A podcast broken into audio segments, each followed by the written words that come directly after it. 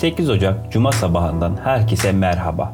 Mikrofonun başında her zaman olduğu gibi ben Sami. Öyle ya da böyle hep beraber Espresso Podcast'in ilk hafta sonunu getirebildik.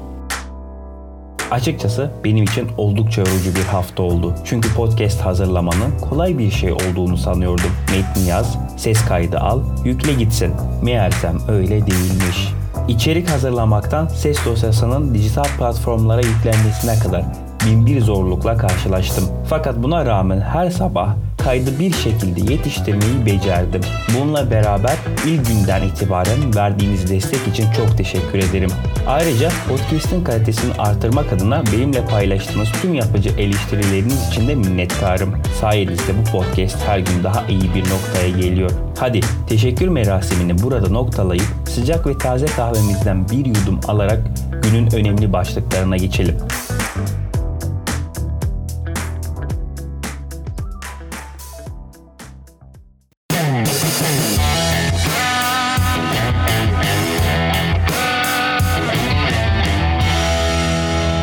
Türkiye Kadir Has Üniversitesi bünyesinde her yıl düzenli olarak yapılan Türkiye Eğilimleri Araştırması'nın 2020 yılı sonuçlarına göre son bir yılda yaşanan ekonomik gelişmeler sizi nasıl etkiledi sorusuna toplumun %51.8'i ekonomik olarak daha kötüye gittiğini belirtirken %51.1 kendimi ailemi geçindiremiyorum şeklinde yanıtladı. Türkiye'nin en önemli sorunu %23.5'lik oran ile koronavirüs salgını oldu. İkinci sorun ise bu yılda değişmeyerek %20.7'lik oranla hayat pahalılığı ve işsizlik olurken üçüncü sırada da %12.3 ile ekonomide yaşanan sorunlar yer aldı. Bu araştırma bana biraz abartılı geldi. Bu yüzden bugünlük keyif çaylarınız benden. Aradığınız katile şu an ulaşılamıyor. Lütfen daha sonra tekrar deneyiniz. Agos gazetesi genel yayın yönetmeni Hrant Dink'in öldürülmesine ilişkin davanın 117. duruşmasında dönemin Trabzon jandarma istihbarat görevlileri Veysel Şahin ve Volkan Şahin'in cinayetten önceden haberdar olduklarının dosyadaki delillerle sabit olduğunu belirterek tutuklanmalarına karar verildi. Hali hazırda 4'ü tutuklu 76 sanığın yargılandığı davada sanık savunmalarının alınmaya devam edileceği bir sonraki duruşma bugün gerçekleştirilecek. 117 duruşma geçti ama halen failler belli değil. Soruyorum bu adalet hangi mülkün temeli? Türkiye'nin otomobilleri Otomotiv Distribütörleri Derneği'nin sıfır otomobiller üzerinden topladığı verilerine göre 2020'de Türkiye'nin en çok satan otomobilleri listesinin lideri Fiat Egea oldu. Egea'yı Renault Clio, Renault Megane, Toyota Corolla, Volkswagen Passat, Honda Civic, Dacia Duster, Hyundai Tucson, Ford Focus ve Peugeot 3008 takip etti. Hani Fransız markalarını boykot ediyorduk? Yoksa yine mi kandırıldık?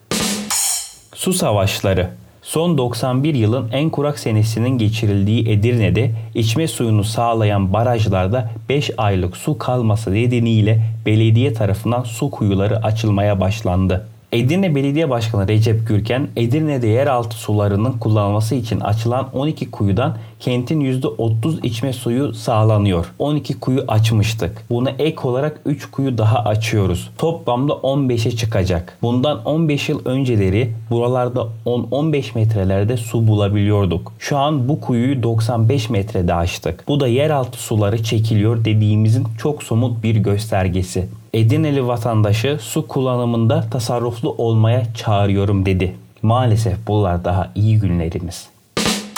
Hayalimiz yurt dışında Uber'lik yapmak. Doğru verinin hazırladığı infografiye göre imkanım olsa yurt dışında yaşarım diyenlerin oranı şu şekilde.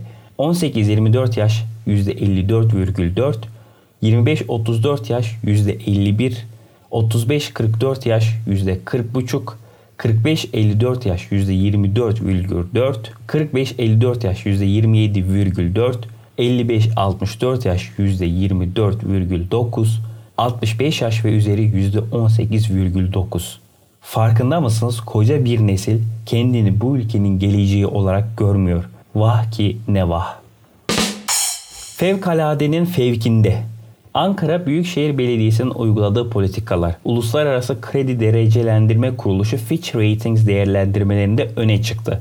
Fitch, yurt içi borçlanmalar için dikkate alınan uzun dönemde yurt içi yükümlülüklerinin yerine getirilebilme gücünü gösteren derecelendirme notunda Ankara Büyükşehir Belediyesi'ne en yüksek seviye olan AAA notunu verdi. Bu açıklama ile Ankara Büyükşehir Belediyesi'nin yurt içi borçlanmalarında en yüksek kredibiliteye sahip olduğu tescillenmiş oldu.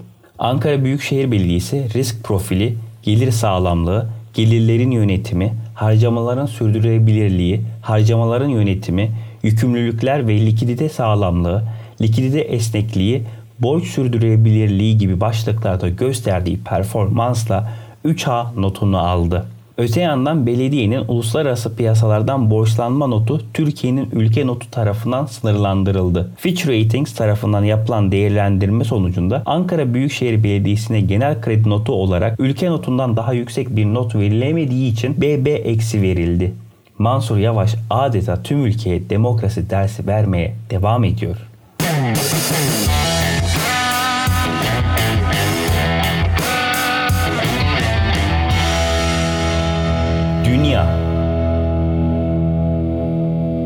Amerikan demokrasisinin kalbine hançer. Normalde sembolik bir tören olan başkanlık seçimi seçiciler kurulu oylaması Trump'ın kışkırtmaları sonucunda kaosa dönüştü ve Trump yanlısı bir grup kongre binasını bastı. Kongre üyeleri hızlı bir şekilde tahliye edilirken olaylardan dolayı 4 kişi hayatını kaybetti, 52 kişi gözaltına alındı. Polis, FBI ve taktik teçhizata sahip ulusal muhafızların 4 saat süren müdahalesi sonucunda kongre binası çetelerden geri alındı. Dünyanın geri kalanları Washington'da bir zamanlar Hollywood'un bile hayal edemeyeceği sahneleri canlı canlı izledi. Twitter gün boyunca yanlış ve kışkırtıcı tweetler atan Trump'ın hesabını kilitledi. Şiddet içeren ve tehditlere ve seçimle ilgili yanlış bilgilere karşı politikalarının ihlal edilmeye devam etmesi durumunda hesabın kalıcı olarak askıya alınacağını söyledi. Facebook CEO'su Mark Zuckerberg, Donald Trump'ın Facebook ve Instagram hesaplarının süresiz olarak kısıtlandığını açıkladı. Washington'da 15 günlük sokağa çıkma yasağı ilan edildi. Diğer yandan Washington'daki şiddetin gölgesinde kalan Georgia eyaletindeki ikinci tur seçimlerindeki zaferler kongredeki güç dengesini demokratların lehine çevirdi. Böylece 2009'dan bu yana ilk kez hem Beyaz Saray hem Temsilciler Meclisi hem de Senato demokratların kontrolüne geçti. Biden'ın başkanlığının kongre tarafından tescil edilmesinin ardından kameraların karşısına geçen Trump, seçim sonucuna tamamen karşı çıkıyor olsam da düzenli bir geçiş olacak 20 Ocak'ta görevimi sorunsuz bir şekilde devredeceğim dedi. Eee insan neydim değil ne olacağım demeli.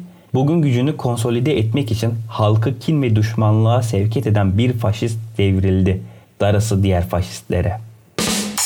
CNBC'nin haberine göre Tesla'nın hisse fiyatlarının artmasının ardından şirketin CEO'su Elon Musk 185 milyar doları aşan servetiyle dünyanın en zengin insanı sıralamasının tepesine oturdu. Böylelikle Musk bu unvanı 2017'den beri elinde tutan Amazon'un kurucusu Jeff Bezos'u geride bırakmış oldu. Musk'ın servetindeki artış zenginler listesindeki en hızlı yükseliş olarak tarihe geçti. 2020'ye 27 milyar dolarlık servet ile başlayan ve dünyanın en zengin 50 insanı içerisinde yer alan Musk, Tesla hisselerinde 9 katlık artışla birlikte servetine 150 milyar doları aşkın miktar daha ekledi. Şirketin piyasa değeri ise Tesla'nın piyasa değeri ise 737.6 milyar dolara çıktı.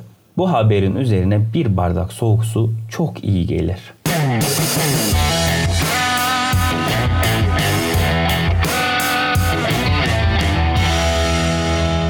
Koronavirüs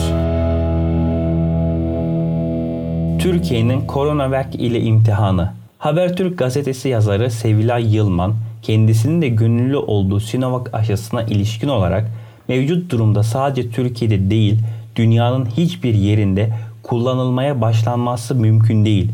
Çünkü aşının henüz dünya üzerinde tamamlanmış bir faz 3 çalışması yok değerlendirmesini yaptı. Yılman Dolayısıyla Türkiye'ye ulaşan 3 milyon doz Sinovac aşısının resmi olarak 14 günlük laboratuvar değerlendirme sürecinin sonunda kullanımına başlayacağı yönündeki bilgiler doğru değil. Türkiye, Brezilya ve Endonezya gibi ülkelere devam etmekte olan faz 3 çalışması ile ilgili ara ya da erken denilen sonuçlar açıklandı ama aşının halk tarafından kullanımı için bu ülkelerdeki bir çalışmanın %100 tamamlanmış olması gerekiyor. Serhat Unal Türkiye'deki çalışmada sona yaklaşıldığını ifade ediyor. 13 bin kişi hedeflenen deneyde 10 bin kişiye yakın gönüllünün aşı sürecinde iki doz da tamamlanmış durumda ifadesini kullandı. Yılman ancak tam sonuç açıklayabilmeleri için ya 13 bin kişi hedefine ulaşılmış olması gerekiyor ya da bugüne kadar yapılan çalışmada 40 deneyin Covid-19'a yakalanmış olması. Biraz karmaşık bir durum biliyorum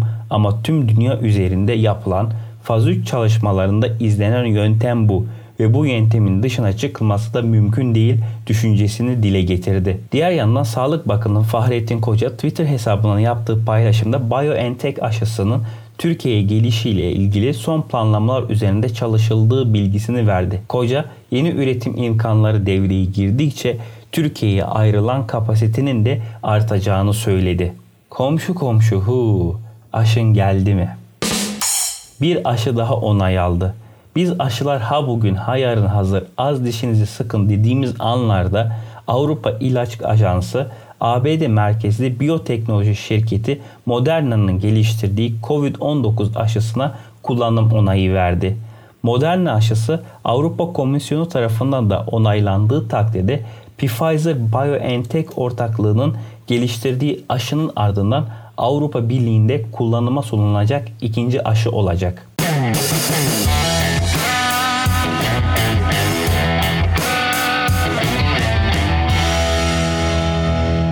Haberler köşesi. Rüşvet tarifesi. Afyonkarahisar Ticaret İl Müdürlüğü'nde görevli memur AC iddiaya göre bir süre önce kendisinden alım satım yetki belgesi isteyen galerici YA'dan iki kangal sucuk, bir kutu lokum, bir karton sigara ve 2500 dolar istedi.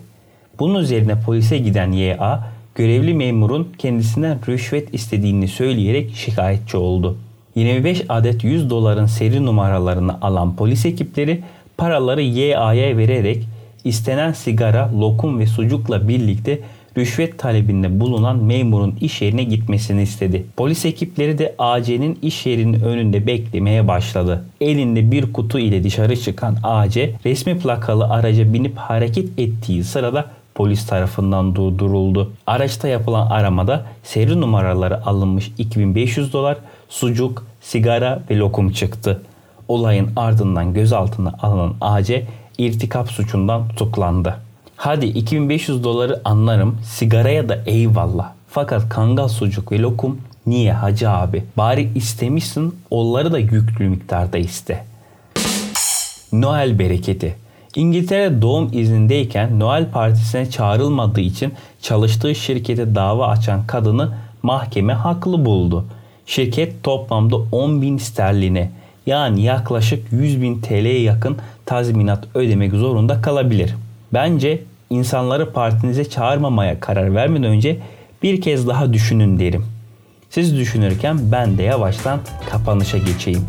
Öncelikle eğer bu podcast'i beğenerek dinliyorsanız eşe dosta da önerin ki onlar da bu güzel yayından mahrum kalmasınlar. İkincisi diğer içeriklerden anında haberdar olmak için Instagram, YouTube, Twitter ve Facebook hesaplarımızı takip edebilirsiniz. Tek yapmanız gereken şey arama çubuğuna yeni nesil online yazmak ve takip et, beğen, abone ol butonuna tıklamak. Sizlere sağlıklı ve bol istirahatli bir hafta sonu diliyorum. Pazartesi görüşene dek esen kalın.